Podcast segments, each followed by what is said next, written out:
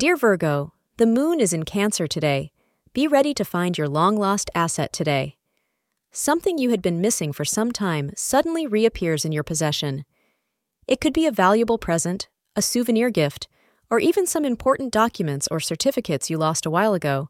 Astrologer suggests you to keep that precious belonging safe and thank your stars for letting you find it again. You must also call for a little celebration for finding that gift today.